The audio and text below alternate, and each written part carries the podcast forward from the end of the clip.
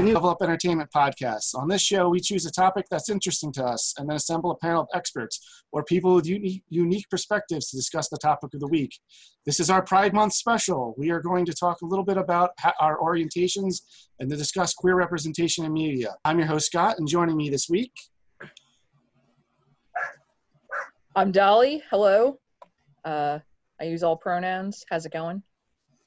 Hey, I'm Haley. Uh, she, they. Oh yeah, I, I use he, him. I'm pretty cis.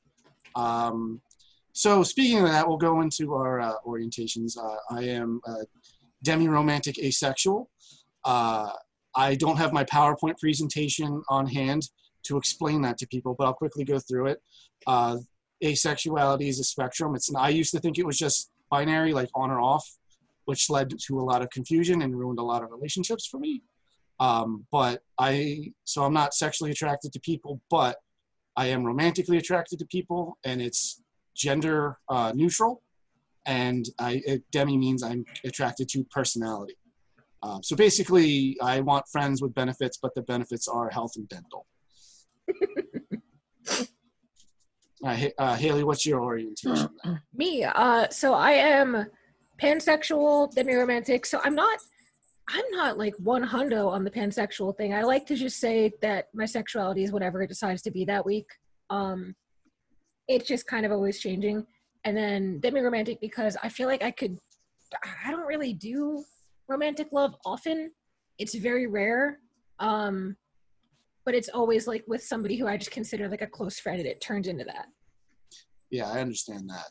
Yeah. And Tally, how about you? um, I identify as genderqueer. Mm-hmm. Um, mm-hmm.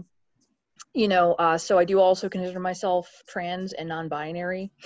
Um, I'm still kind of figuring out, you know, if I like am a man and a woman, but I'm just kind of like, you know, it's, it's like all over the place, lots of things mixed together, and that's cool. So I like genderqueer um, because it has queer in the name. Yeah. and um and I'm gray romantic. um and I picked that because or excuse me, I should yeah, I picked it. I picked it. And I felt that was most appropriate for me because I do get crushes on people, but it's really infrequent.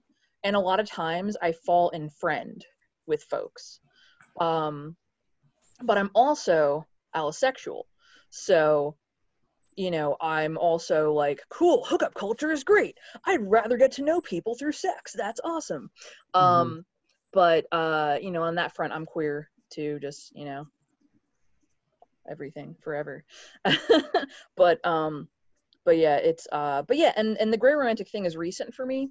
Um, I for you know a while I didn't I wasn't really thinking about aromanticism as an identity and um uh you know, then I was just like, oh, there are people that feel similarly to this, and maybe this is kind of a thing, and I'm kind of falling into that too. So, but it's it's cool, you know. So I guess everything is a little in flux, and that's okay too. I, I, I can speak from experience here. There's a lot of labels, and it's very overwhelming and confusing. Um, but basically, what it comes down to is no matter how you feel one way or another about anything, there are other people that go, are going through the same thing. So you normally I don't care about labels and labeling myself, but it does, it is easier. Um, however, like we just saw, we have to explain a whole bunch of things. So usually I just kind of tell people I'm queer and then I just leave it at that. Um, yeah. Labels especially hard. Yeah. Like, I, um, I, I struggle with it a lot. Like I, I only use pansexual because it's the closest thing I've got. And then I only use non-binary because gender tornado just doesn't scan for everybody. So, no, that's fair completely. Yeah. Like that's why I said like I picked gender queer because it has queer in it. So I'm like yeah. queer in sexuality, uh, romantic identity, gender. You know, triple threat. yeah. yeah, that's uh that's the new triple threat now. That's the new, that's the it's the queer EGOT, right? Yeah. Yeah. Yeah, I, I like to describe it as like, oh, I have the worst possible combination where it's like, oh, I'm attracted to all of my friends, but I don't want to be with anyone. So I'm just constantly in a state of like, heartache a little bit, um, which is once I kind of knew how my brain worked and I could mm-hmm. recognize like how I was being attracted to people, um, I was able to kind of manage myself a lot more, and I've been a lot happier since then. Um, so it was, it's really worth like exploring your inner mind. It's the knowing yourself is the hardest thing in the world, and it's an ongoing process. You know. Absolutely, you know, and I think like one of the things that um, that really kind of strikes, and a lot of us kind of really have to face um, when you're queer is this idea that you come out and that's it you know that it's like okay you're done. But like you said scott we really need to talk about that it's cool for your identity to be in flux and changing because the more you grow the more you learn the more you learn about yourself and who you are you know like i've had friends you know come out as trans and then later say oh you know i i know this was the name I picked, but now that I'm more settled in my identity, this is the name I want to go by now. Like, is I, I, I can I change my name again? I'm like, change your name again. You know, And- like it's cool. Can I You know, can I it- hop into? Yeah. I'm I'm in a similar boat. Like I um so so when I was younger, I uh I the one thing I knew was that I wasn't like the boys. That's all I knew, is I didn't fit in with them. And then because when you're a kid, you don't know anything else. You know the binary, you know boys and girls. So Yeah. it left me to reason that of course I must just be a girl. So I operated under that assumption for a long time that I was, you know, going to be binary female um for like a long time and we're talking about like up until like last year i was trying to make that work and then Yeah.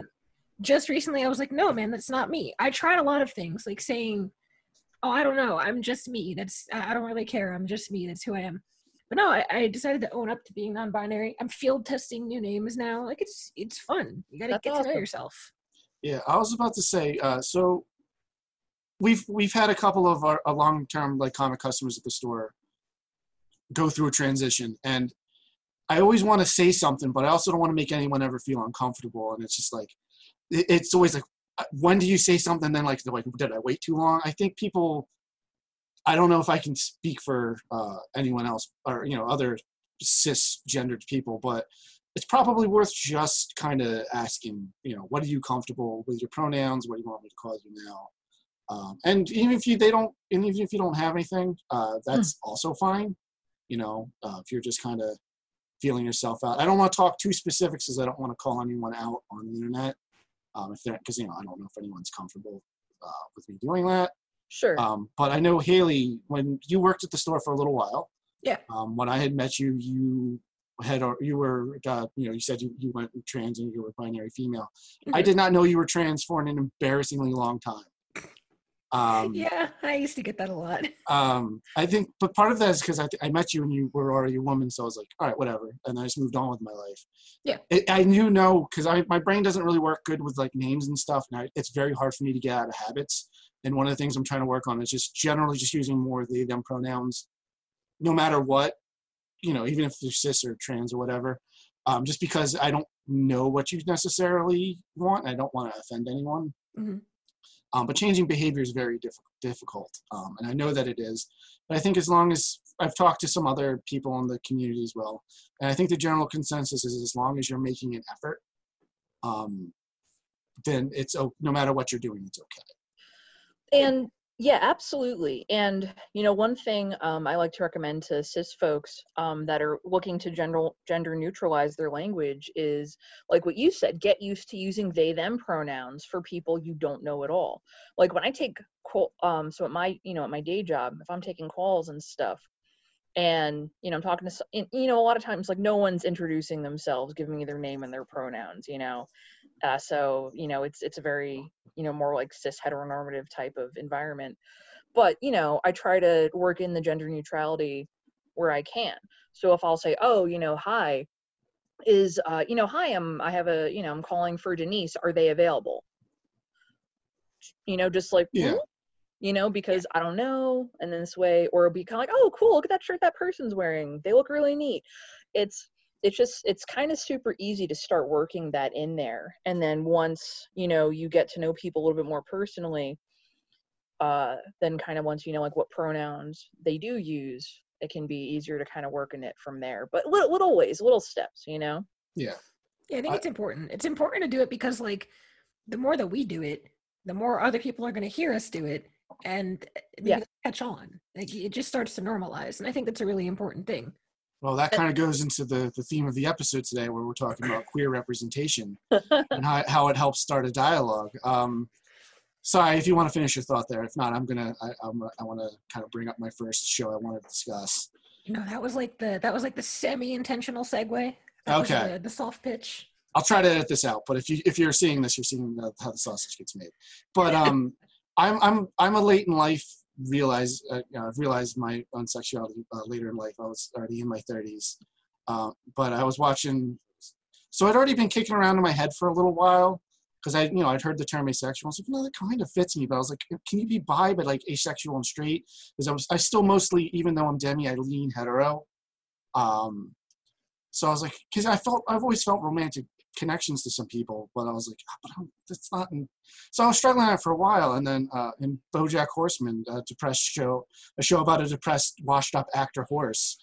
Um, the, uh, one of his friends realizes he's ace and is going through a similar uh, uh, journey as I did, and then he joins a group where they discuss like all the different parts of the spectrum. Like, oh my God, this sounds uh, exactly like it. Actually, Dolly here was the one I kind of talked to about that, and I'm like, hey, I think this is this, this, and she kind of helped, or you kind of helped me uh, through through a bunch of this, and you're actually the first person I came out to more or less then because of that.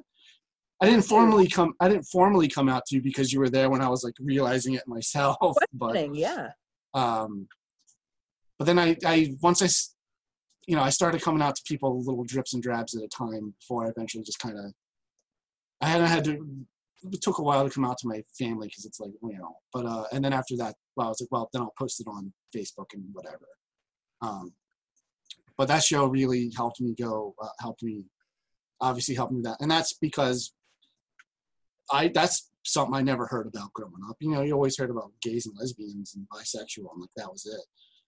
Uh, and then you know, there's a whole there's a whole world out there of, of different kinds of things that you know is, is underrepresented. And fortunately, you know, we've been moving in the area now that there's been more representation, but like it's been good because there's always been like there was always coded gay Mhm. characters, and they're usually villains, which is diff, you know, which is problematic in its own way. Uh, like Ursula from The Little Mermaid is very clearly Divine, uh, and granted, Divine's maybe not like the the paragon of virtues you should put put forward. So that's my dog. Um, I'll try to make sure she's not barking as much. Um, but yeah, so I don't know. That's just it was good for me to see that up on screen. It was already a show I was already enjoying, so it helped even more. Yeah. And it's really great because with Bojack, they were, you know, as far as I understand, as someone who's not on the ACE spectrum, but from reading other ACE people's experiences, Bojack did a pretty good job of um, having ACE representation. And I remember really being excited uh, for when Todd first goes to the ACE meetup and he learns that, you know, romantic and sexual identity are separate. And they're Mhm. like, they're like, no, no, no, you, you can get married and still be asexual, man. Like, it's cool. yeah, the whole nautical themed wedding part's really great. Where he's like, he he gets hung up on the fact that they had a nautical themed wedding. He's like, I have to do that. um, but you know, I can't. I can only speak from my experience, but that was kind of similar to mine, except I didn't have a, a group I could go to. I think yeah. another so another part about the same arc for the same character i loved that they didn't just do the coming out episode and drop it like that Yeah. that stayed core to the character for the rest of the series and they went so far as to like give him a second arc where he realizes that oh just because i'm not straight doesn't mean i have to settle for the first person who i find that matches my Oh, my orientation i love That's- that that's great too, and I love the person he winds up with, uh, another asexual character, but she's played by an ace YouTuber. Um, the she's got a she's got a silly name on YouTube. I can't remember what it is. Uh, but if you if you you can if you're listening to this, you have access to the internet, so you can find it. Yeah. Um, but no, like I I I really enjoy that, and I like when he came out to BoJack. I mean, I granted he made a there was a pretty good joke there where you're like an asexual what dynamo. Uh, uh, no, but I like that. You know, that was kind of like a non-factor to him. It's nice to see people that are accepting, even as someone who's quite literally a terrible, terrible friend, uh, as BoJack Horseman. Uh, was that was like uh, like you just kind of accepted that part of him, and there's been no. Granted, there was a little pushback with uh, I'm see. This is where I'm bad with names. Uh, his Emily. axol- yeah, or the axolotl girlfriend. Yeah, when it came Oh. out like to her parents. um, which I can't. I can't remember her name. I don't Yolanda. remember her name either. Yolanda, that was it. Yeah. Um, which is a whole silly uh, sequence. If you haven't watched the show, you really should. Um, so, personally, for me, that was something very important. It literally changed my life, uh, and for the better. Uh, now that I've known myself a lot more, I've been be able to be a lot more happy.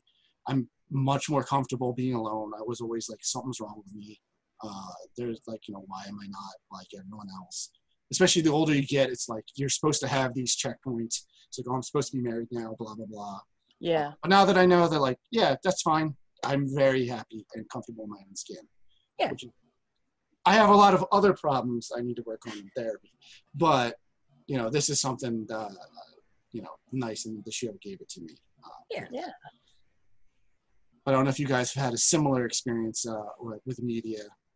I've had several. I've had several. um, I, I'm just gonna I'm gonna dive right into the Do deep it. end of the Weeaboo pool. We're gonna flash back to when I was 15, 16 years old to Ouran High School Host Club. Um, Ouran High Those are School some Host words. Yep. Club. Ouran High School Host Club is a light novel, manga, anime, Japanimation thing. Um, so it's a series about this very rich, very well off school called Ouran Academy that's only attended by like really rich kids. And this uh, poor kid named Haruhi gets accepted in. So Haruhi, uh, on their first day, like breaks an expensive vase and becomes indebted to the host club, which is basically just I think it's like six very pretty boys who serve tea to the girls. And like they're the school knows them as oh they're the pretty ones, they're the elites. Um Haruhi breaks a vase, becomes indebted to this club, and has to join the club as a result, like to work off the debt. Um they like start by like giving them new clothes, like make them look like a rich kid and all that. Um, to make them fit in with the boys in the club. And then later in the episode, every character starts to figure out, wait, Haruhi's not a boy. Haruhi's actually a girl. Um, or Haruhi is societally a girl. They've suggested that to Haruhi. Um, Haruhi, all the while, is like kind of oblivious to the fact that they've been confusing anyone because they're just like, oh, I just thought these looked fine on me. Like, I don't really care what anybody thinks I am. Um, so you wind up with this character who's like kind of gender indifferent and is just as uncomfortable in like a fancy suit as they are in a frilly dress and kind of just doesn't want to be the focus and you get to see things like uh, characters navigating attraction to Haruhi like how do they how do they feel about that with their sexuality um and yeah it's just it was a really neat exploration of not just like a trans character but like a gender indifferent character. That really like hit me when I was 16 I was like man maybe that's maybe that's what I'm gonna do. Maybe I just don't care. And, and as a cisgender person like i don't understand that. Like and that's fine but like there's more media out there maybe i can help other cis people like kind of understand what you know put yourself in someone else's shoes for a little while Yeah, now don't let me paint this as Ouran High School Host Club is an amazing non-binary representation piece because while it is a pretty good one, it's also a reverse harem anime. So it's it's basically just pretty boys saying funny jokes for like 16 episodes and then it ends. Like yeah. but there's the subtext. You know, you gotta you gotta grab for any piece you can get when it comes to gender non-conforming representation. i'll be honest with you i can't think of much more uh Oh, I've got some. pieces Yeah, um, it's it's actually really interesting because a lot of the queer ex- and you know I, I don't know how old everyone else is, Scott. I, I should probably know. You're probably closer to my age. yeah I'm we went to college together so Yeah, I'm 35, and so Hey, when I so was am younger, yeah, yeah yeah, I had you know the Sailor Moons, and I also had the Revolutionary Girl Utenas. Yeah, she's a Um, car. Yeah, yeah. and, you know, I remember, and so, you know, I didn't come out as non binary. I didn't really realize I was non binary until like like a year or two ago. And it's kind of funny because over the years I'm remembering specific experiences I had as a kid and I'm like, "Oh yeah, you know in high school I did beat out two other guys to play Merlin in our production of Camelot. and I specifically dressed as a boy to show the director how well I could play a male. like, fantastic! What a power move. When I was like, when I was like 16, and now I'm like, oh. I, I will say, um, oh, I just lost my train of thought real quick. Um, I, I, I went to Pride for the first time last year in Philly, which I didn't know how I was going to feel. Like I didn't know if like I was kind of co-opting or trying to force my way into the LGBT umbrella because I know there's some exclusionary factions in it for ace people because they feel like well no sexual attraction is not what we do. But I, well, everyone else I've known has been very very nice. But it was nice seeing a lot of like kids, kind of like marching and being like you know have shirts as like I'm transgender or whatever. Like you, can granted I because my brain doesn't work with sexual activity. Uh, mm-hmm that like I'm like, wow, how do you know that as like a five year old? But it's nice that we live in a world where like you can kind of know that early on. I really yeah. wish I knew that. Um, but speaking to, to your experience there, Dolly, I just got my train of thought back. Um, the way I describe it to people is once you realize this about yourself, all of your pieces in your past life start to fall into place and your, your, a lot of things start to make a lot more sense. Yeah. And that's why I think like a lot of, there, there is a lot of people who come out later in life um, and I know that that's usually like, well, you know, pe- people like, well, you've been married and have kids for 30 years. Are you gay now? Like, you just always were. You just didn't realize that about yourself, and it's it's hard to describe. But once you realize, like, once you go through that experience, it's like the yeah. biggest high I've ever had. Like, yeah, it's it's fine to it's fine to. I don't want to say change your mind, but it's fine to like accept new parts of yourself. Like maybe somebody really wasn't attracted uh, maybe maybe there was a man who's really not attracted to another man until he hits like 40 and he meets the right one like yeah, it's sometimes okay. that's all it is yeah it's okay to to to have been wrong to think that you that couldn't be the case for you like it's okay to have been wrong which means you're growing oh no and that's good because you should be a better person and a different person today than you were yesterday oh yeah but like just in the last couple of years i went from being uh, thinking i was straight to thinking i was heteromantic asexual uh, or thinking I was half hetero, half uh, asexual, that which I realized then was heteromantic asexual. And then thinking about more and doing more research was like, no, I've had some of the same feelings for dudes over my course of my life. And then realizing like, I was like, oh, I'm pan. And I'm like, well, not really, because it's more demi. It's so it's been a whole roller coaster. Um, but now, you know, every piece of that though like get filled in more and more of my life and your personality is still the same and this one thing doesn't define everything that i do yeah like you know my favorite movie didn't go from you know ghostbusters to something else you know uh, so like speaking of we'll have a ghostbusters episode at some point but mm-hmm. um you know if you if you don't mind me uh pig- piggybacking a little sure. bit on one of the things you talked about um like i'm really glad about the words that we have now for when we talk about romantic versus sexual identity. And I know that you had mentioned um, and gender identity, of course, too. But that separation is really important because um, I know you're talking about like as kids, like oh well, you know, some kids know stuff. Like you know, we have studies now. We have um, you know medical professionals, uh, ther- you know, therapists, uh, mental health professionals that have said you know gender identity does happen at like as early as toddler age because that's when we you know kids are putting pieces together oh boys do this girls do this you know that's when we start like they're sponges absorbing all this information mm-hmm. and similarly though not the same you know like you know as a kid you might not have a sexual identity developed yet but you might have a romantic identity developed you know mm-hmm. and say you know well when i get married i, I don't I don't want to marry a girl. I want to marry a guy. Why would I want to marry a girl? You know, like stuff like that. And I think that's what's good phrasing to use, you know, because like, you know, like you said, that doesn't really develop until later. And I'm kind of glad we have like those like words to talk about it now because it makes it easier to talk about. I so. big, I big relate. Like I have, I have memories as far back as like being like a little seven year old figuring out that oh yeah, eventually people get married, and like naturally as a kid with a big imagination that leaves you thinking, oh, someday maybe I'll get married. And it was never a thought of like bride and groom. It was like always just sort of vaguely two vaguely feminine individuals. But it's like also a very specific memory. It's like two vaguely very very feminine individuals under a Christmas tree with some cats. Like, yeah. Yeah, I, I always say when dating and stuff, uh, I just want to skip the getting to know each other part and just go right into where we have a comfortable rut and we can just kind of hang out. Because what I really want in like a partner is just someone to like do things with and just kind of share your life with. Like, and that's all I want. And now that I can be upfront with that with people, like I hate dating. I don't like meeting new people. I got enough people in my life. Um, but like, you know, when I can be upfront with people like that now, like, listen, I can have sex, but like, I don't really want it because I'm mildly repulsed. I found out that that's part of what my. I always thought I just had horrible intimacy problems and there was just stuff that was wrong to me. Usually my relationships fell apart when we got to that stage, so I stopped really trying.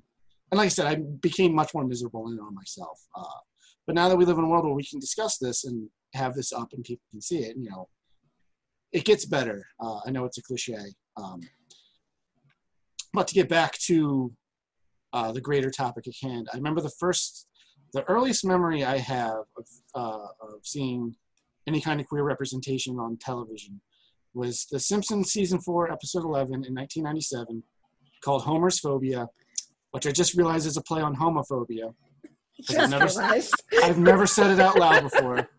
But John, but John Waters is the guest star, uh, and Homer. We discover, we find out, as long as he really likes this guy, and then, but once he finds out that he's gay, he hates him and doesn't want his family to have anything to do with him, and he's worried now that Bart might be gay, and he tries to like make him straight throughout the episode. Yes. Um, I don't know if anyone remembers this episode. It's one of my favorite episodes, but I remember, Oh. Oh I no, remember- we remember it. No. I remember it very distinctly because I think that's the first time I had to talk to like my parents. Like, what is gay? Because they get you know because it's the whole point of the episode. Like, I was like, oh, okay, and it was funny at the time. I was like laughing. I was like, oh, they're at at a steel mill and they're like has a spark in his hair and he's trying to get it out. It's funny. Now I realize that watching it now, I'm like, I don't know if this ages super well, but John Waters' character in it is so great, and I, I it makes it. It's one of my favorite episodes, and it has a special place in my memory uh, for that uh, very Yeah. reason. Yeah, I, I remember my favorite line from that episode was, "Dad, why'd you bring me to a gay steel mill?" And Homer's like, "I don't know, I don't know." Well, my favorite part is he, he sits him on the freeway in front of a cigarette ad of just like two women in bikinis like smoking or whatever. It leaves him there for like an hour. He's like, "What do you feel?" Like, I feel like I want a cigarette. And He's like, but like it's it just it worked on the advertising level and not on the like you wanna bang a woman level. That's also Um, like such a cute commentary on compulsory heteros- heterosexuality. Like, Yeah. well, look, it's right there. Can't And it's funny now that I'm realizing it because John Waters' character name isn't his name John as well, but he kind of has a store in a mall very similar to ours, uh, where he buys like old like, collectibles and stuff. Uh, he didn't have comics, but uh, and he's also very into camp. Uh, it's no secret I'm super into the '60s Batman, and I like things. Excellent. Um, oh yeah, I don't know if you guys saw it on social media, but I have the costume and everything. I bust it out every once in a while. do you? Hear? That's I great. must Yeah. have seen that. That sounds familiar. That's I'm fantastic. way too fat to wear it right now that we've been stuck inside because of the the quarantine. Oh, tell me about it. Oh, dude, for, yeah. We don't have to get into all of that. Uh, another one, another couple of shows I remember as a kid. Um, the first one was season two of Frasier. Season two, episode three, called "The Matchmaker," where uh, Frasier, in classic Frasier fashion, um, it's just a series of like, you know, misunderstandings and whatever. But he's trying to set up his new uh, uh, boss with his uh, housekeeper Daphne. Oh, Jordan, come here. Sorry, let me go get, take care of my dog. Otherwise, she's just gonna sit here and bark all day Sure. long. Okay. Be good. Come here. Do we get to see the dog? Bonus dog. Bonus dog. Yes. Keep it in, Scott. Bonus dog. Go see that. Come here.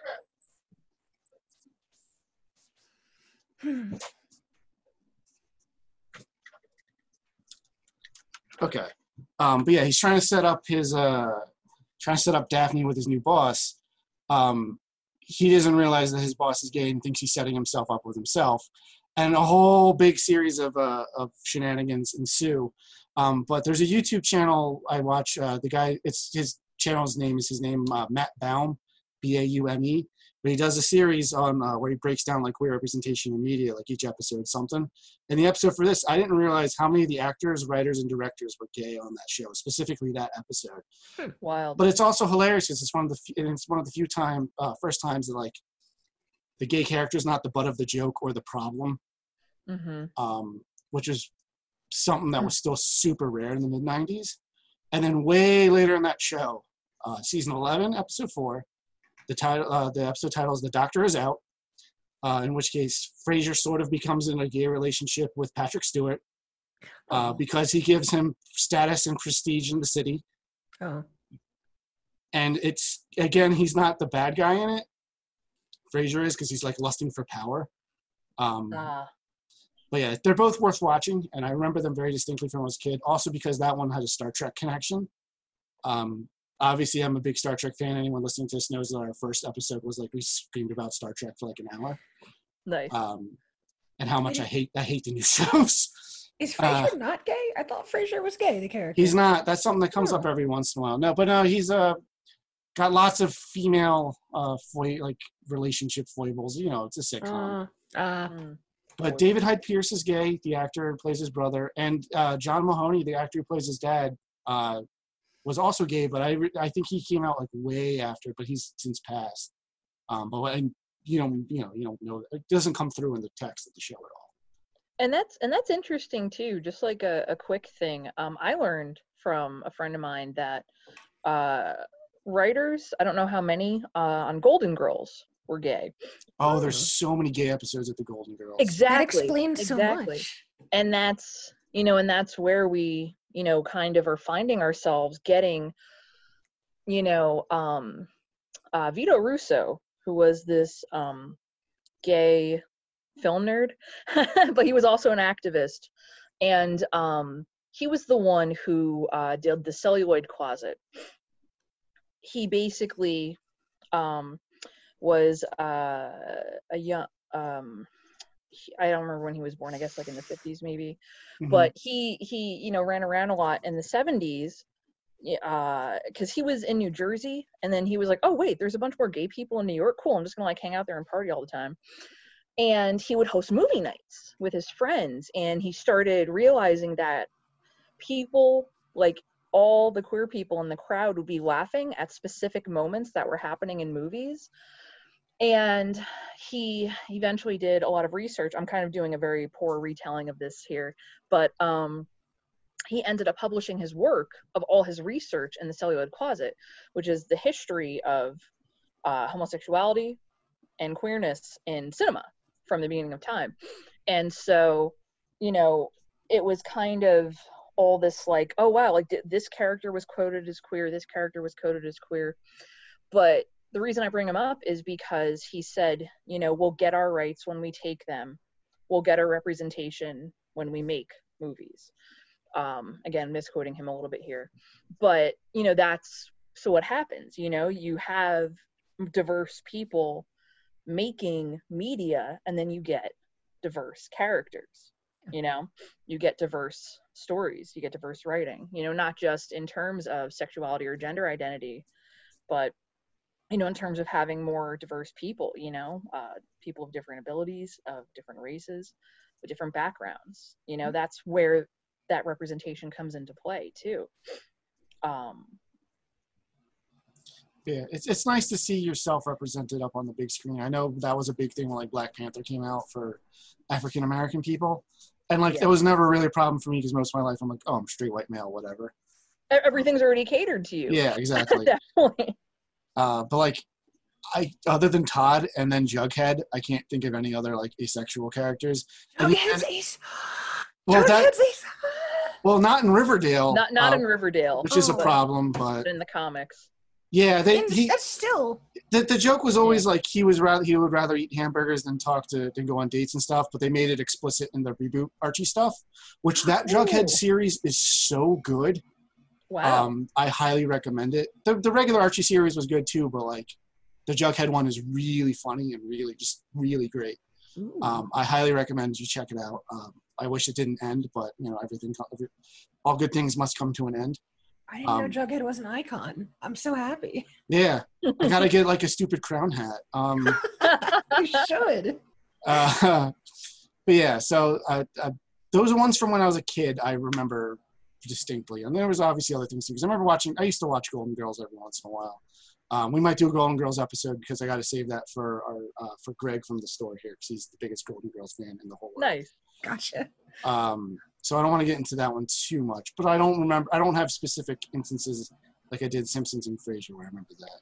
Mhm. Um, I uh, if I if I can try to think back to, you know, I, I don't think I can think of the first time I saw queerness in media, but you know, as a kid, I, I know I mentioned Sailor Moon briefly, but as a kid, I knew that Haruka and Michiru, uh, Sailor Neptune Sailor Uranus, Mhm. weren't cousins. So, you know, for I think I, re- I feel like the people who are watching this knows, but, f- but for those who don't know, when the anime was dubbed, they instead of making the two characters being in their gay lesbian relationship, uh, they said they were cousins. That's why they were so close all the time. Um, I remember And- watching that and specifically like Japan is weird because I, I didn't get any of that. I didn't really watch Sailor Moon, but it was on like Toonami at that time, and I was just like, yeah, this is weird."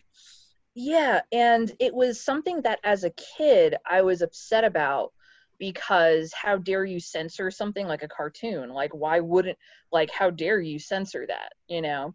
And I was upset cuz I wasn't getting like the original story.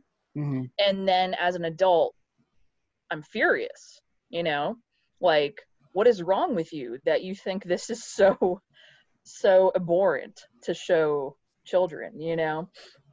I'll play Um, I'll play devil's advocate a little bit. I do get why networks would be afraid of doing that because especially at the time there would have been a lot of backlash and things.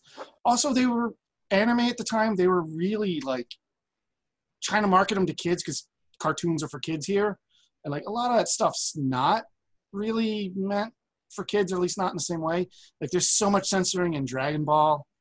Yeah. Um, like you know, like not even just just queer stuff, just violence and nudity and just Yeah. they It's, kept they were trying to fit a square a round peg into a square hole you know with a lot of anime dubbing yeah. i, I do want to say like sailor moon's probably the, is the first time i remember ever watching the anime because i remember being like why is this animated so weird and why are all the characters screaming and i hate this uh, and so i stopped watching it and i was a little little then um, was scared to watch Sailor Moon. I was egg Yeah. as heck. I was egg as heck as a child. So I like, I was averse to anything that was overtly girly. Like I wouldn't even watch the Powerpuff Girls, even though it was awesome. I, i, was. love the I- powerpuff Oh. girls that that internalized misog- misogyny though it was it was it was because like I knew so I have a very traditional father and like that was my upbringing was a very traditional one. Um I knew it wasn't gonna fly. So I was like, oh well, better try to be straight. Like, yeah. yeah I will say I, I love the Powerpuff Girls. Uh, I was in middle school when that was on, so it's super not in the like target demo. But it, the show is clever enough that like I kind of enjoyed it as an adult. Still, probably more now as a parody of superheroes. It's a good show. Yeah. Um, and speaking of that show, him is clearly not straight. Um, No. And Him is a gender cyclone. I but I also it. don't know if that's like problematic because he's also the devil or something. Like they won't even say his name because he's so yeah evil. yeah, It's, it's, Yeah. it's like weird but he's camp and fun. So like I still enjoy the character. So like that's that's but I think that's part of the, the issue is like is that problematic to like characters like that? Like a lot of classic Disney villains are clearly coded queer, but like like- they're so much fun to watch. but that but that's the issue is that these characters were problematic but because the representation was so sparse that's all we had Mhm. you know and so that's kind of where that double edge like comes from you know what i mean like if this is all you have then you're going to hold on to it you know Like like the only even Disney villain from when we were kids, so like the '90s, that I can think of that was not coded was Gaston. But he has a song sung to him about how great he is by another man who's clearly into him. Gaston is uh yeah, I'm I think that there is definitely some queer coding surrounding Gaston. Yeah. Um it's just not explicit with him, but also that goes into the whole like, oh, do you have to act gay to be gay? Like it's yeah, Yeah. and there's there's it, it's it's hard to talk about stuff especially with certain things like because i love a lot of those movies but like you know so you have nostalgia ti- tied into some stuff it's like i try to be critical when i go back and, and look at things and be like well Mhm. here's how certain things work one way or the other or like it, it's tough but like it we need to be able to have this conversation um because that's the only way we're going to be able to do new and better uh, re- representations. Um, just to bring up a, a, a current show that's going on right now that I enjoy very much, um, regardless of its queer representation, is Brooklyn Nine Nine.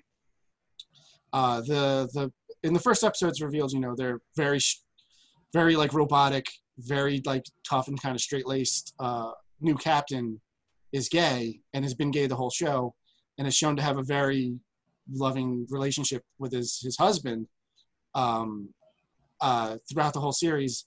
And then it was pointed out to me that you never see the two of them like kiss at all. I'm like, oh, but you don't need to see it because you can kind of you get it through the characters and whatnot. But like, so it's it's a part of his character, but it doesn't define him. Like, there's a couple episodes where they get into it, um, but there's more more often than not, it's just that's just part of who he is. Uh, but then Stephanie Beatrice, an actress in the show, is bisexual in real life, uh, and the character came out as bi later in the show. Nice. Um, and there's an episode where she comes out to her parents, and her like dad's Danny Trejo, uh, and it doesn't quite go as well as one would hope. But it's also a good one because it shows like the importance of found family, Mm-hmm. because all of her friends at the department kind of get together with her. It's like she loses their family game night, so they bring a bunch of board games over and, and play them with her. Um, and so it's it's definitely worth. Uh, it's the show's worth watching reg- regardless. Um, but the, I, I love the representation in the show. It's so nice to do like the found family shout out too, because I feel like that is probably one of the most common queer experiences out there. It's the the for whatever reason, whether you lose your your birth family or a- any reason, finding a new one is really important, and it's yeah, it's probably one of the most common things. you you have to have peers that are like you um it's something that i didn't you know and again like well my gender identity coming out is more recent like i always was kind of queer you know i was like well i'm definitely like attracted to men and masculinity but i'm also like never gonna say i'm never gonna fall in love with a woman or a not man person you know an unman person what Yeah. um And You unmanned know, but- man. yeah but the eyes are just blank. but you know the gender identity is more recent and you know i didn't and it's not until i started spending more time with more queer people and more trans people and more non-binary people that i realized how important for my mental health that was. Like it's just such an improvement to be able to talk about people that you have those shared experiences with. Um it's just it's like a world of difference when you're just kind of like oh yeah you know like feeling like this and everyone's like oh yeah i know how that feels and you're like oh yeah you know how that feels cool Yeah, you can have kind of a shorthand a little bit. Like I said, I have to explain to people all the time what I am. That's why I just say I'll just tell new people I'm queer. And I'm like, well, if you're gonna actually be in my life, then I'll I'll figure that out from there. and um yeah like my current um my current uh roommate that i have we actually went to high school together so we've been friends for a very long time but you know him and i both talk about what our lived experiences were like as kids as teenagers. Like oh man no one showed us the band pansy division when we were in high school. What the f up with that? We could have like how different would our lives have been if we listened to that music then you know? And stuff like that. And so you know that's that speaks to that too. Like it's it's good stuff. Yeah, like so I'm glad we can have conversations with like you said like earlier that it's we have words now. Um, so we're able to, to kind of connect a little bit easier. Um, I know one of the more recent uh, pieces of media to have some controversy around it, or controversy, um, is the new She-Ra show, which just finished, uh, wrapped up. The reason I, all right, so I was never into Masters of the Universe and She-Ra as a kid. I just was something I was just not into. Um, so I didn't, when the new show came out, I didn't care. Like, whatever. It's a, it looks like a cute show for girls or, you know, like little kids but like I don't have any connection to this character that was going on. Um, but then I had a conversation with someone complaining about it, about how gay they made the show. They kept going. they kept going on and on about it, and I was like, I've seen enough He-Man to be like, you know, He-Man's like the, the source material is like the gayest thing I've ever seen, right? I, was like, I was like, this is coming from a queer person. I'm like, it's so gay. It is. Um, and it was, and it, the larger issue with it is, is it's the original source material was just an advertisement to sell toys to children. So I kind of watched the show out of spite um, to give it a little bit more of a rating. And it's a good show. It's cute. Um, throughout it, uh, there's a one of the characters is. See, one of my problems when they bring back shows like this, because like I love a lot of these shows like Transformers and Ninja Turtles and stuff, but like all the characters have really stupid names and you can't change them.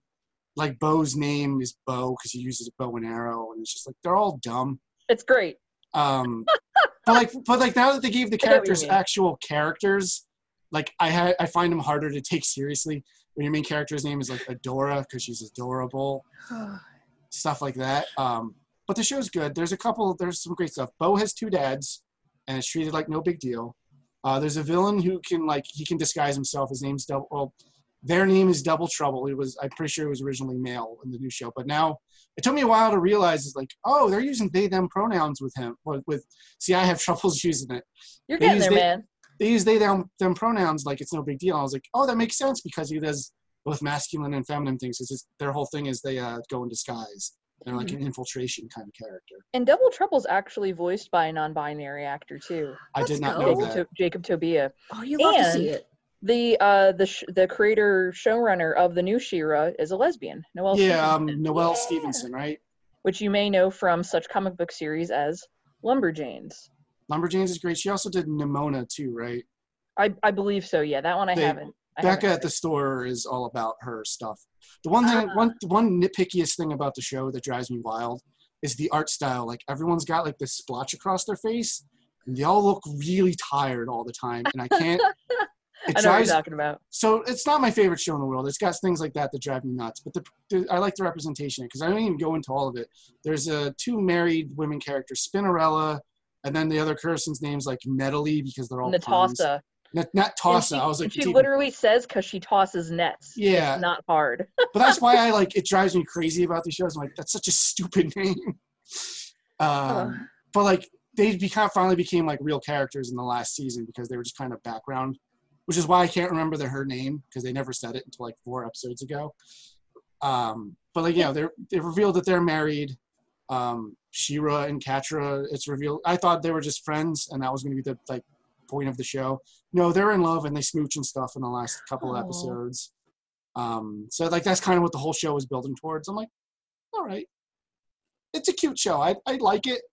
It's not my favorite of these shows. Um, I, I don't know if that's because I'm just not big into the the the original property or I don't know. I'm also not the target demographic. It's definitely for kids, which is fine. Yeah. I mean, I like a lot of shows that are meant for kids. Gravity Falls is one of the best shows I've ever seen, Yeah. um, which also Alex- has queer characters in it too. Alex Ooh. Hirsch is going to be doing more stuff for Netflix too, and I like I can't wait. I'm stoked. It's one of I can't wait. That's that shows one of those. We're going to get off topic a little bit, but that shows one of those examples I hold up as like sometimes things need to end.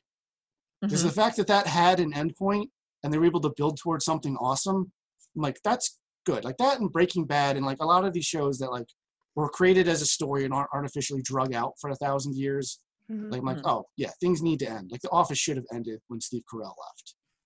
Um, but again, has a gay character in it, uh, Oscar, uh, and he's played by a gay actor in real life. Which I don't know if that informed that they made the character gay or not.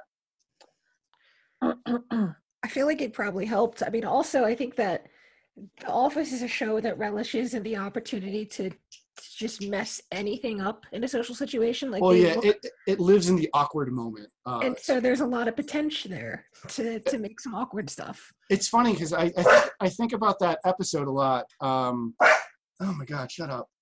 I think about that episode a whole bunch because Michael accidentally outs him to Office, and they talk about like, oh, that's something you shouldn't you shouldn't be able to take away from from someone. Like that's their moment. Yeah. And like, I think I accidentally outed a couple of people I know because I don't know who knows what. Um, which is, you know, I think about that. I'm like, yeah, I got to be more careful about. Uh oh. Hold on, real quick.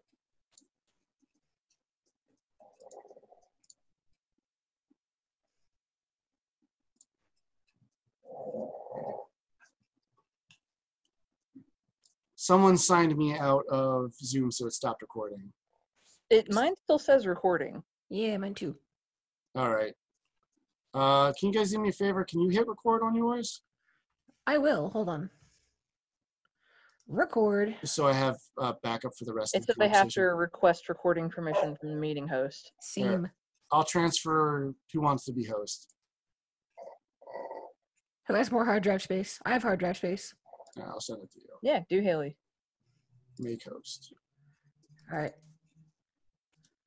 We're gonna hit record. All right, thank you. Record on this computer. All right. Uh, one sec. I believe we are back. I'll, I'll Google Drive this later and give it to you. Yeah, thank you. I appreciate it. Yeah, no Uh, problem. what were we just talking about? Oh my God, Jordan. Give me one sec while we're in not talking on something right at the moment. Yeah. I'll put you in the Sure. bedroom. Come here.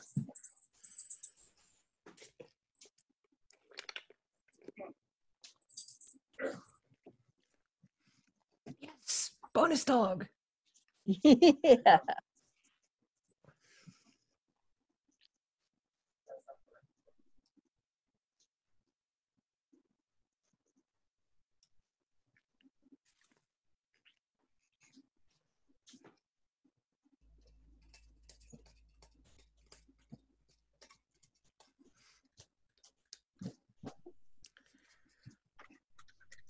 Sorry, she, she never barks, but this time of night she wants to bark at the cats that live on the fence. Uh, But um, Um, one of the things, uh, if you if you don't mind me going back to She-Ra for a hot yeah. minute, um, you had uh, talked about the Bow character, how he has two dads, and um, I don't know if you had seen this episode or not, but what was really really wonderful and fantastic for me was to see She-Ra take on coming out um, in a different way, and so. Bow hides from his dad's that he's part of, you know, the resistance, the uprising, because he uh, knows that his dad's like don't like fighters, and so his dads find out he's a fighter, and he's afraid to be who he is around his dads, and his dads say, "We are so sorry that you thought you could not be honest with us about who you are." And we love you no matter what. And I was like, ah! like I powered up. It was Yeah. amazing. it, it was so a, it, it was a cute twist on it. Um, you know and, and i really like that like it's um it bums me out when people say stuff is like oh this is too gay because i didn't have gay enough growing up let me Yeah. have let me have too gay now because i've had far too much hetero and the cis growing up give me rainbow everything inside out things uh if you if you don't mind me going back to she-ra Of for a hot yeah. minute um you had uh, talked about the Bow character, how he has two dads, and um, I don't know if you had seen this episode or not, but what was really, really wonderful and fantastic for me was to see She-Ra take on coming out um, in a different way, and so Bow hides from his dad's that he's part of, you know, the resistance, the uprising, because he uh, knows that his dad's like don't like fighters, and so his dads find out he's a fighter, and he's afraid to be who he is around his dads, and his dads say, "We are so sorry that you thought you could not be honest with us about who you are." And we love you no matter what. And I was like, ah! like I powered up. It was amazing. it, it, That's was so a, it, it was a cute twist on it. It- Um, you know and, and i really like that like it's um it bums me out when people say stuff is like oh this is too gay because i didn't have gay enough growing up let Yeah. me have let me have too gay now because i've had far too much hetero and the cis growing up give me rainbow everything inside out please and like I hate the the token representation we get from a lot of places. Like in the solo movie, which is a stupid movie, and I didn't need to exist. But like, uh, in in an interview, someone mentions like, "Oh, Lando Calrissian is pansexual," but like, it's not in the movie. You know, like it's.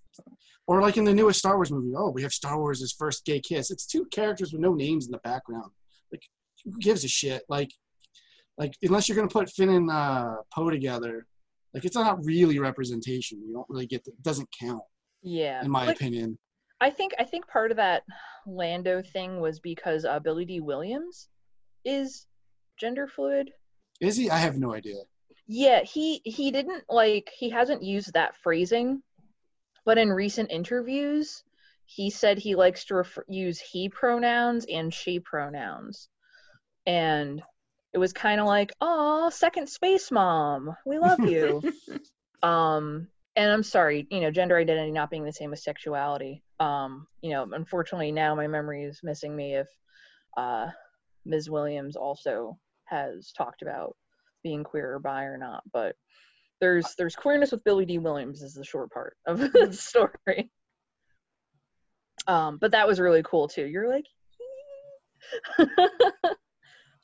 Yeah, I feel like it's I feel like it's um it's kind of a line that we have to decide like what counts as queer baiting versus what's like representation that we can still salvage.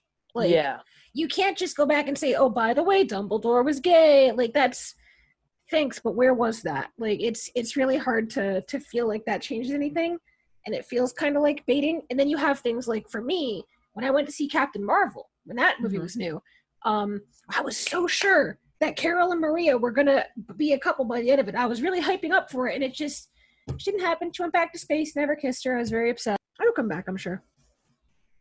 not not to get um too into it, but I'm glad you mentioned that too. That's a really good point.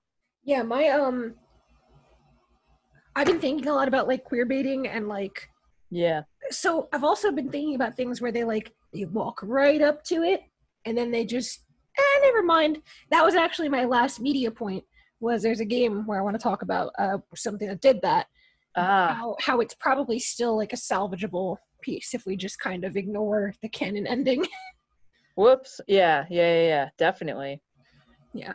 I know. Yeah, and that's and that's like, and that's a challenge, you know. it is. because you want to like you know when you're starved for that type of representation you want to just be like oh yeah you know this this character is this or this person's that like i like i soft head canon tina belcher as a trans girl and i don't Tina talk about Belcher, it yeah. super often because i'm not trans feminine so i don't want to like be out of my lane but you know i'm like oh the family's like so supportive you know I've Because, like, always, I've always thought Tina Belcher. I I just know that she's not, like she's definitely not cis cis het straight whatever. She's she's got something interesting going on, and I'm here for it. I don't know Yeah. what that is, but it's it's here, and I like it. Yeah, and mostly mostly because the pilot episode she was Dan, and she was mm. a, a he him boy. Was that a thing in the pilot episode? Yeah, yeah. The pilot episode Tina is Dan and is What? a boy, but that's because the voice actor's Dan Mintz. So I guess they went off that, and then Tina was made Tina, which is great. And like, oh. and so yeah, so I like I headcanon her as like trans a little bit. I'm like, yeah, yeah, Tina's trans. it looks just like her too. yeah.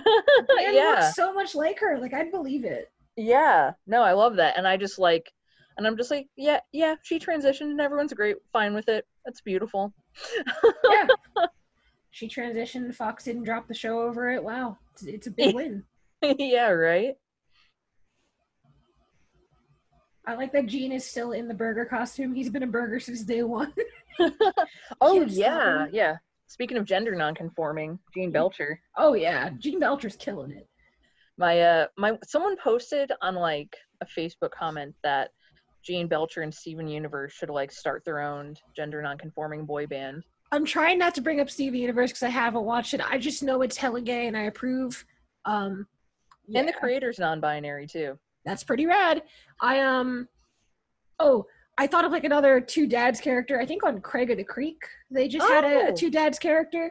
I think Um, I think one of my boyfriends was telling me about that actually. I haven't yeah, Back to the Creek. It's like, yeah, I remember my friend was telling me about it. He's like, oh, it's like a Cartoon Network show and it has like a black kid. And I was like, oh, yeah. I was like, cool. It Cartoon was Network, not just for the whites. Cartoon Network's killing it. It's like it's um Yeah, it is. It's it's. I think it's primarily people of color as the main cast, and there's a character with two dads, and then it's it might be the same show, it might be a different show. They all are starting to look very similar to me because I'm old. Wow. Um, but it's uh, there's there's another one that where a two dads character, and they do the whole like worried mom thing, but with one of the dads, like, oh, he's going to a sleepover. Is he going to be okay? And they just like play it totally straight, like it's I love it. yeah, they played it the same Uh, as they would if it was a yeah.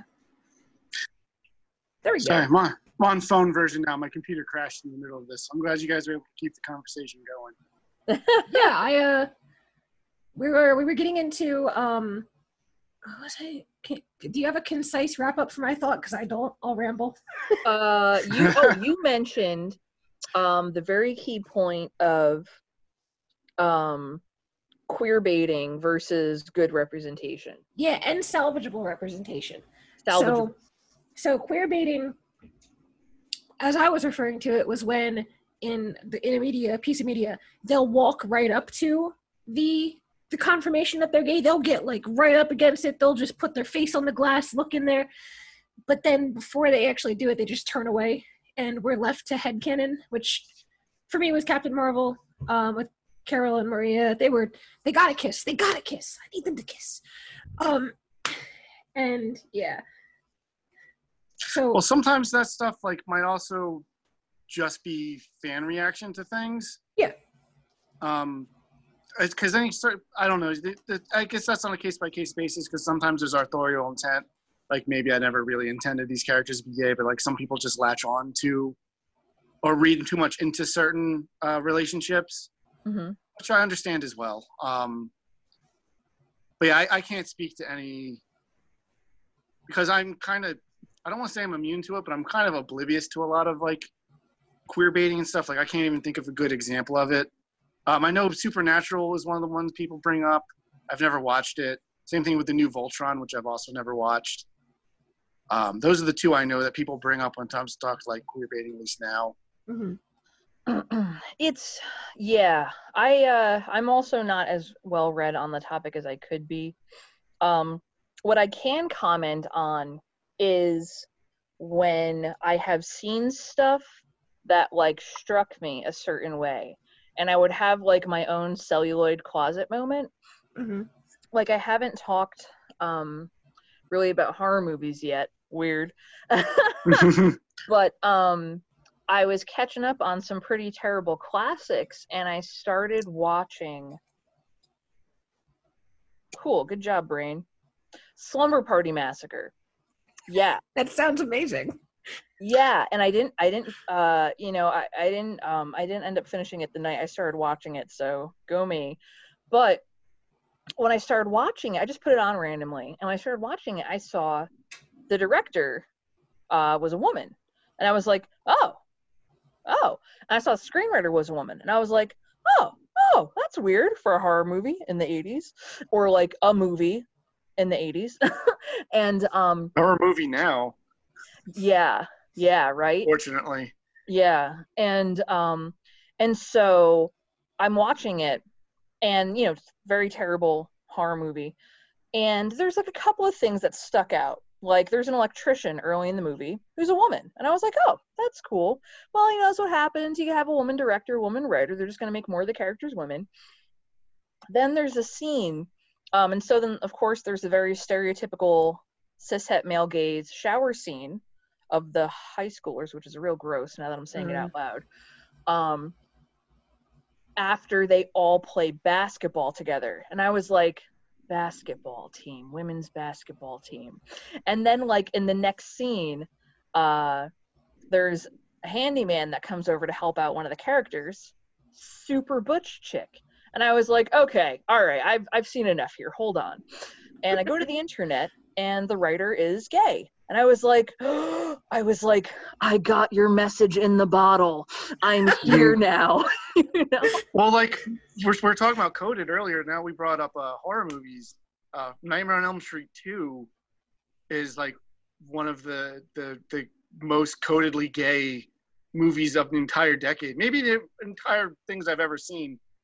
Um, Yes. the whole the whole thing, like, well, I know it's a gay actor uh, playing the, the main kid. I, I'm not gonna remember Yes. anyone's name but Freddy.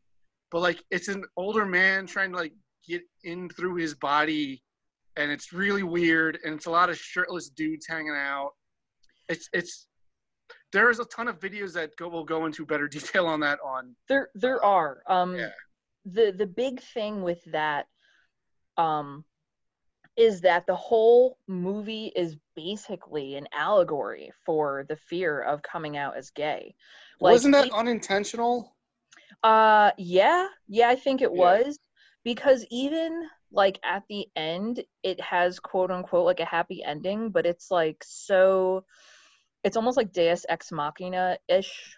Uh, probably not. I don't know. I'm not a writer, but in a way, I- because because true love saves the day.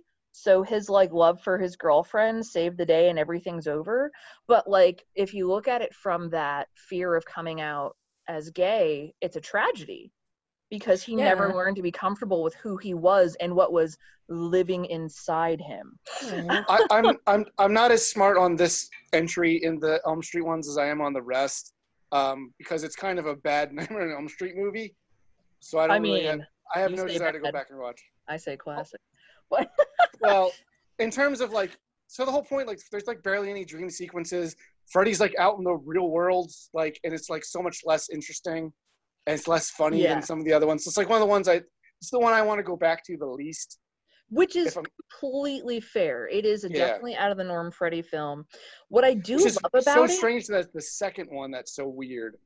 it It's is- like this two of that series. Yeah. Um what I really do love about it is that it's one of the very few movies, actually the only one I can think of off the top of my head that has a final boy instead of a final girl. Yeah, and he's like and I really love scream that queen about or whatever. I think he calls himself a scream scream queen. Yeah. Kid, yeah. I don't know the actor's name. Uh, I'm sure the internet. You're on the internet, so you should be able to find it. I'd like to. I'm I'm bad with names um, in general, and I like I haven't watched it.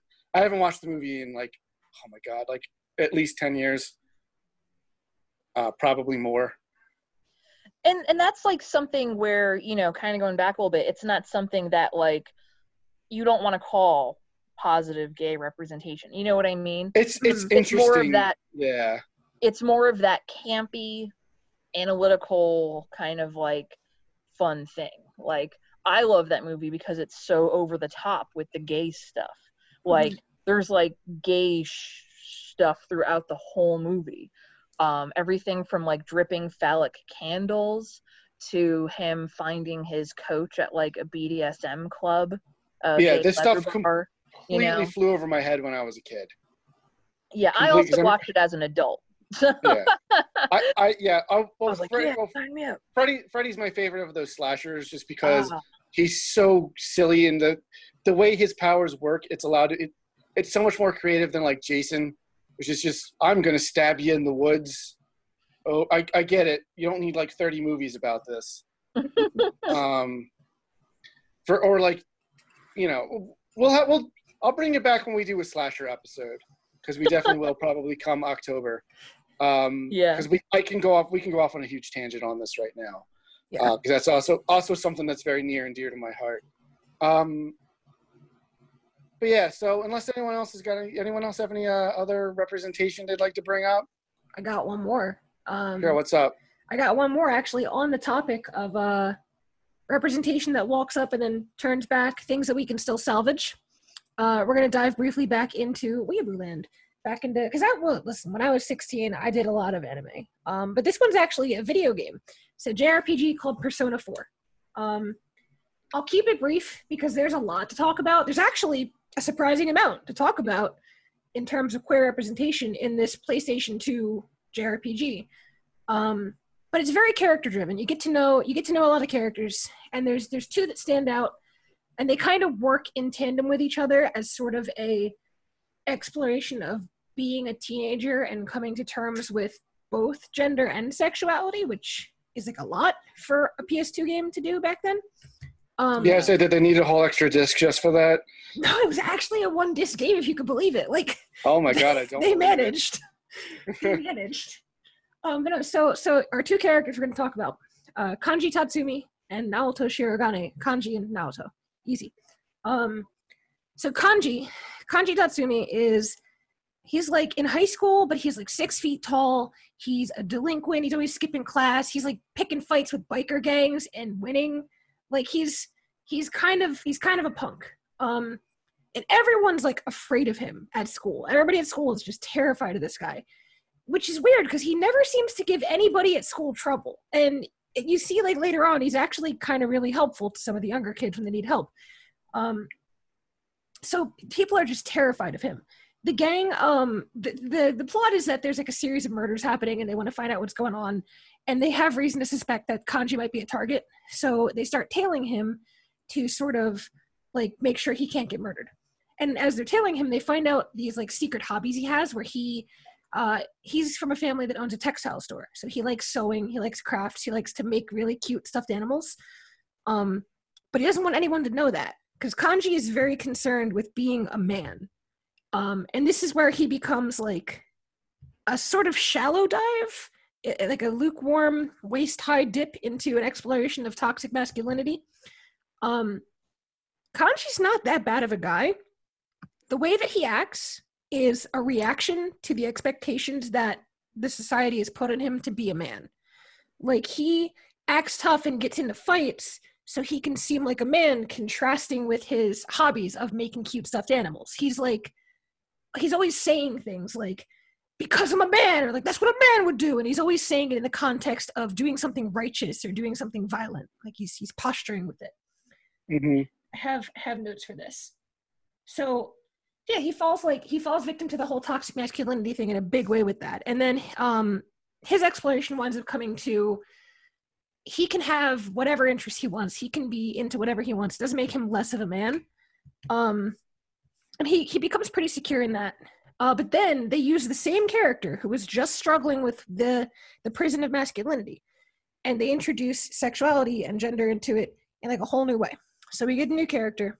She's uh, they're called Naoto. Naoto is a boy detective, like 16 years old in high school, whatever, outdoing the actual detectives. They're a genius. Um, everybody takes them very seriously. They're held in very high esteem. Um, and so because of these murders, Naoto gets involved, wants to kind of try to help out. Later on, um, everybody refers to Naoto as a he. Naoto wears like a like a, a detective jacket. What else do you call a detective jacket? Does he look like Sherlock French Holmes? coat. Yeah, like imagine like small, like like anime teenage boy, blue hair, Sherlock Holmes with the plaid pants and everything. Like Oh, I know that character. I've seen him on the box. I love Naoto. Naoto's my favorite character. So I, I haven't played any of these games. this one, it's long, but it's kind of worth the trip. So That's that's one of the reasons I haven't. I don't play a lot of RPGs anymore. Just I don't have time. I feel that. So Yeah. so Naoto is referred to as a he by everybody. They call him the boy detective or the genius boy detective. Um and Naoto like encourages it. Like they dress like that. They talk in a deep voice like a, and you can tell it's kind of forced. Um and as you as you tail this character, you find out Naoto's actually a girl or you know, it- big big air quotes actually a girl. Right. Yeah. um big air quotes. So uh people in the game turn on a dime. There's no more he him. It's all she her. Uh naoto's devastated at this. And it's like naoto feels like if they're not a boy they won't be taken seriously which is like wow they're addressing sexism and gender and like all of this Yeah, I was about Yeah. to say that's a whole other layer on top of everything else. yeah so they're they're they're going into that and then it gets like it gets to be kind of supernatural so um in this game each of the main characters gets like a dungeon for their arc where uh the final boss is like a dark reflection of themselves so when naoto has to face theirs they go into this dungeon and their dark reflection is continually insisting you've got to come down here. We've got to start the procedure. And they're saying it in like this really dark foreboding tone and it looks like a mad scientist lab with like you know the kind of like a stretcher with a robot arm that's got like a buzz saw on it like a circular saw like that kind of mad science lab. Hmm so they're they're making it out to be like this gruesome unnatural thing. And naoto's like i don't even want any procedures. Like i'm just gonna be me but this dark reflection of naoto this like dark part of them is like well i have to change something or i can't be a boy.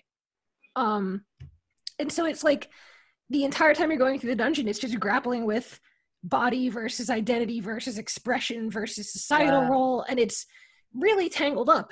And it's so close it's so close to being such good representation. And then at the end because it's because it's it's a dated piece of work they turn around and they're like psych actually they were just uncomfortable because they didn't think they'd be taken seriously none of that gender stuff was real uh, and then like at the end there's a, a picture a year later with all the characters and Naoto's dressing like a girl now So, it was more about like sexual ine- or uh, female inequality kind of They- thing. they Yeah. tried to spin it that way, but they put so much time and so much emphasis into Naoto is not defined by their their physical like by their biology. Do you know if that was something that was changed in uh, localization? I don't believe so. As far as I can tell, it was walked back in both uh both versions. The game is rated T uh for a lot of things, but that's one of the things. It, they they played it pretty much the same in the English translation as far as I can tell. Um and to the credit of the developers, I mean, there have been spin-offs made and in the spin-offs, Naoto is sort of back to being more boyish and how they prefer to be before. So they might be they might be turning around again and walk re-walking re-back. I, I Yeah, don't but- really Might be retconning that a little bit. yeah. Yeah, maybe, that, well, yeah, maybe we'll get like terribly a upsetting. remaster or something.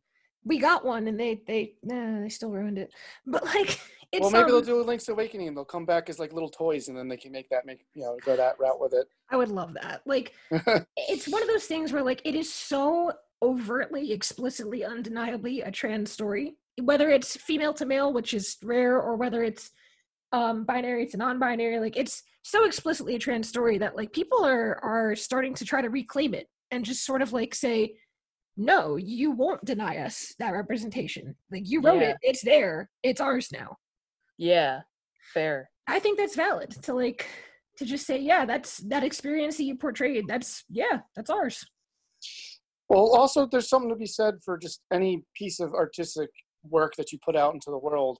Once you release it, it's kind of not yours anymore. Death of Which the is- author. Well, yeah, which is why I have issues with like J.K. Rowling and George Lucas trying to retroactively change their work. Yeah. It's one thing to like with an old movie to go back and like remaster it, like in terms of like now upgrading it so now it's on Blu-ray and it looks a lot nicer. But like you know, once you start changing the text of the work, especially with J.K. Rowling's the situation where it's like through tweet, it's like, oh, this character was gay the whole time. And I'm like, all right, it doesn't change the story, which is what I was saying about Lando earlier. It's just like doesn't really count. I know Yeah. they've since gone back and like have had new material published, and like Dumbledore like being uh, in a relationship with Grimblewald. I can't remember anyone's names. Um, Sorry. uh, ha- has been more of a thing. But like now she's gone back and said like Hermione was always black, and I'm like, all right, you should probably not. The, the biggest change. uh, J.K. Rowling can try as as she try as much as she wants to retcon some stuff into Harry Potter, but the only thing that she has retconned in is that Harry Potter was written by a TERF. yes, correct. Yeah, I, she- I know she's problematic in a lot of the ways. I try to view uh, the work of people as its own thing because I do still really like Harry Potter. It's a very I know it's a very basic story, um, but I, I enjoy it for what it was and I liked it at the time. But then there's certain things that happen, uh, like I can't really go back and watch the Cosby Show. Yeah. You know, like it's it's sometimes I try to I try to separate the author from the work as much as I can. Um, but then sometimes there's stuff where it's like I found out about the guy who created Attack on Titan uh, and his beliefs. I'm like, well, now I have even less reason to ever watch that show. I don't know about this. Can you can you educate me?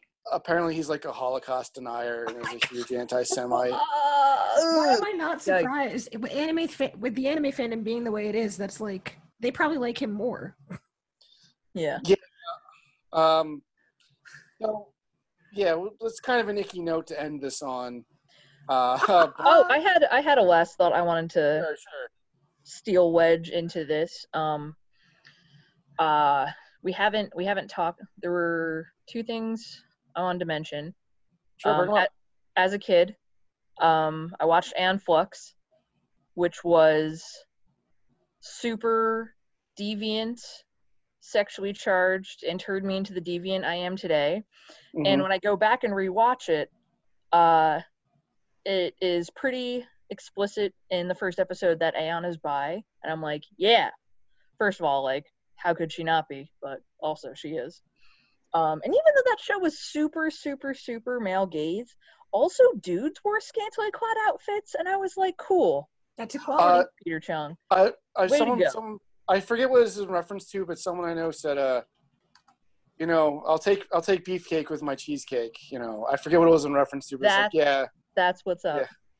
And Uh, uh, the second thing I wanted to mention was, of course, Steven Universe, and just kind of looping, you know, a lot of it back together. Um, Rebecca Sugar, who also has since come out as being non-binary, using they and she pronouns.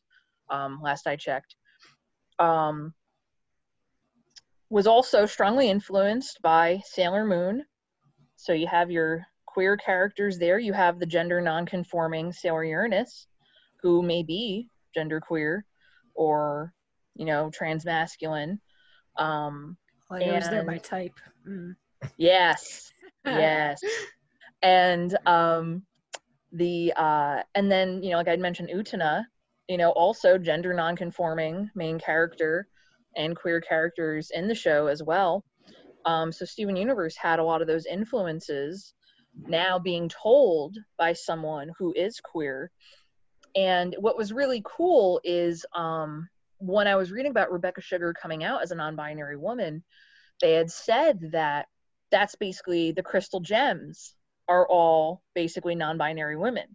oh yeah, because they're not really gendered, even though they look like women. Exactly. They're not They're they're really hol- women holograms 'cause around they don't really- stones, right? yeah, 'cause they don't really have like gender. They're not really people. They're rocks. Yeah. um, but like they fall in love, and so that's I- pretty I gay. want, I, I want to like Steven Universe. I just don't. I, I think it's not for me, the show. But I've done a fair bit of research on it just because it deals with a lot of these issues. Uh, My friend, my friend Kendall tried to get me to watch. We watched a bunch of episodes together once. And I'm like, I don't like this, yeah. No, uh, which is fine. I've I had to power through like periods of the first season, but then once I did, I was like, nice. yeah, there's been a few shows where like I love that like you kind of need to power through like the beginning of it, like Parks and Rec, Yeah. uh, Star Trek Enterprise. mhm. Gives a very bad first impression. Oh, Jack, if you ask me, that first se- the first half Well, of the first season. Oh So- yeah, yeah, that's so Raphael true. Raphael Bob Waksberg specifically did that on purpose. Yeah, to get it greenlit, but But like, so uh, I know that that's come out. Like, it's changed how people review Netflix shows. You usually just watch the first couple episodes, and people are like, "Oh, this is bad," and just like, "Oh, it sucks." And then once you push past that, the show is so good for Yeah. so long that they. I, I know uh, it's changed how people review Netflix shows like professionally. Yeah. Um, all Netflix stuff. Let me give you the hot tip. If you haven't watched F is for Family, um, F is for Family is surprisingly good. I watched the first season. I think it's like takes place in the seventies, right? Yeah, Yeah. and the dad's like Yeah. real mean, talks about putting people through walls. His dad real. is um that one relatable. comedian uh, Bill Bill, Burr? Barr. Bill Yeah. Burr, yeah. But I bring He this was up. into Mandalorian for a minute. I bring this up because I'm making the hard read. I'm putting all. I'm betting it all on black. The, there's going to be one of the kids is coming out next season, calling it. I, I just I feel like they're building it up. Unless I'm just looking for it, like I feel like they're building it But- up. The dad's ultra conservative, so it would be an interesting uh, way to and, and have some have some quick drama. Yeah, I was about to say cheap, but not necessarily cheap if done right. Yeah. All right, we'll we'll keep on the lookout for that. Um, but we've definitely gone for over an hour. Um, I'll have to see what the time is on final editing here. Um, but thank you so much for me uh, for hanging out with me, guys. This was a very good conversation. It's Yeah. been something I've been wanting to talk, bring up at the store, or I, because media was a reason I found out I am the way I am. Mhm. So I I've been wanting to do something. I didn't know if it was going to be a blog post or something, but started doing this podcast in you know beginning of June, so it made a lot of sense to try to do this. Um, Dahlia, is there anywhere people can fo- follow you on social media or anything? Yeah. Um Dolly Shot. I'm on Facebook, Instagrams, Twitter. My Twitter is mostly retweets. Um, but it's there. Uh and uh yeah, but yeah, that's find me links. Yeah, those three places I think are the biggest. Sure, Haley. Do you have anything you want to plug? Uh, find me on Instagram and Twitter. Uh, at at care about it. It's K A R A B O W I or B O B O W D I T. Care about it, but spelled like a pun. Uh, Okay. I mostly mostly post about music. I play the electric ukulele. It's a good time. All right, we have oh, we got- something we- in common. yeah, we got. I got to do a ukulele episode and have you guys on. Yeah. There oh, we go. Man. there oh we yeah. go. So speaking of that, if you have any uh, ideas for future topics, please uh, email us at contact at levelupentertainment.com or leave a message on this web zone wherever you happen to see it. Um, next episode, our uh, topic is going to be tabletop RPGs. We're gonna have a, I'm gonna have a couple of guests on. We're gonna talk tips for dungeon uh, mastering, tips for players. We're gonna share some of our favorite stories from around the table. Um, but until next time, uh, stay safe out there, and we'll see you next time.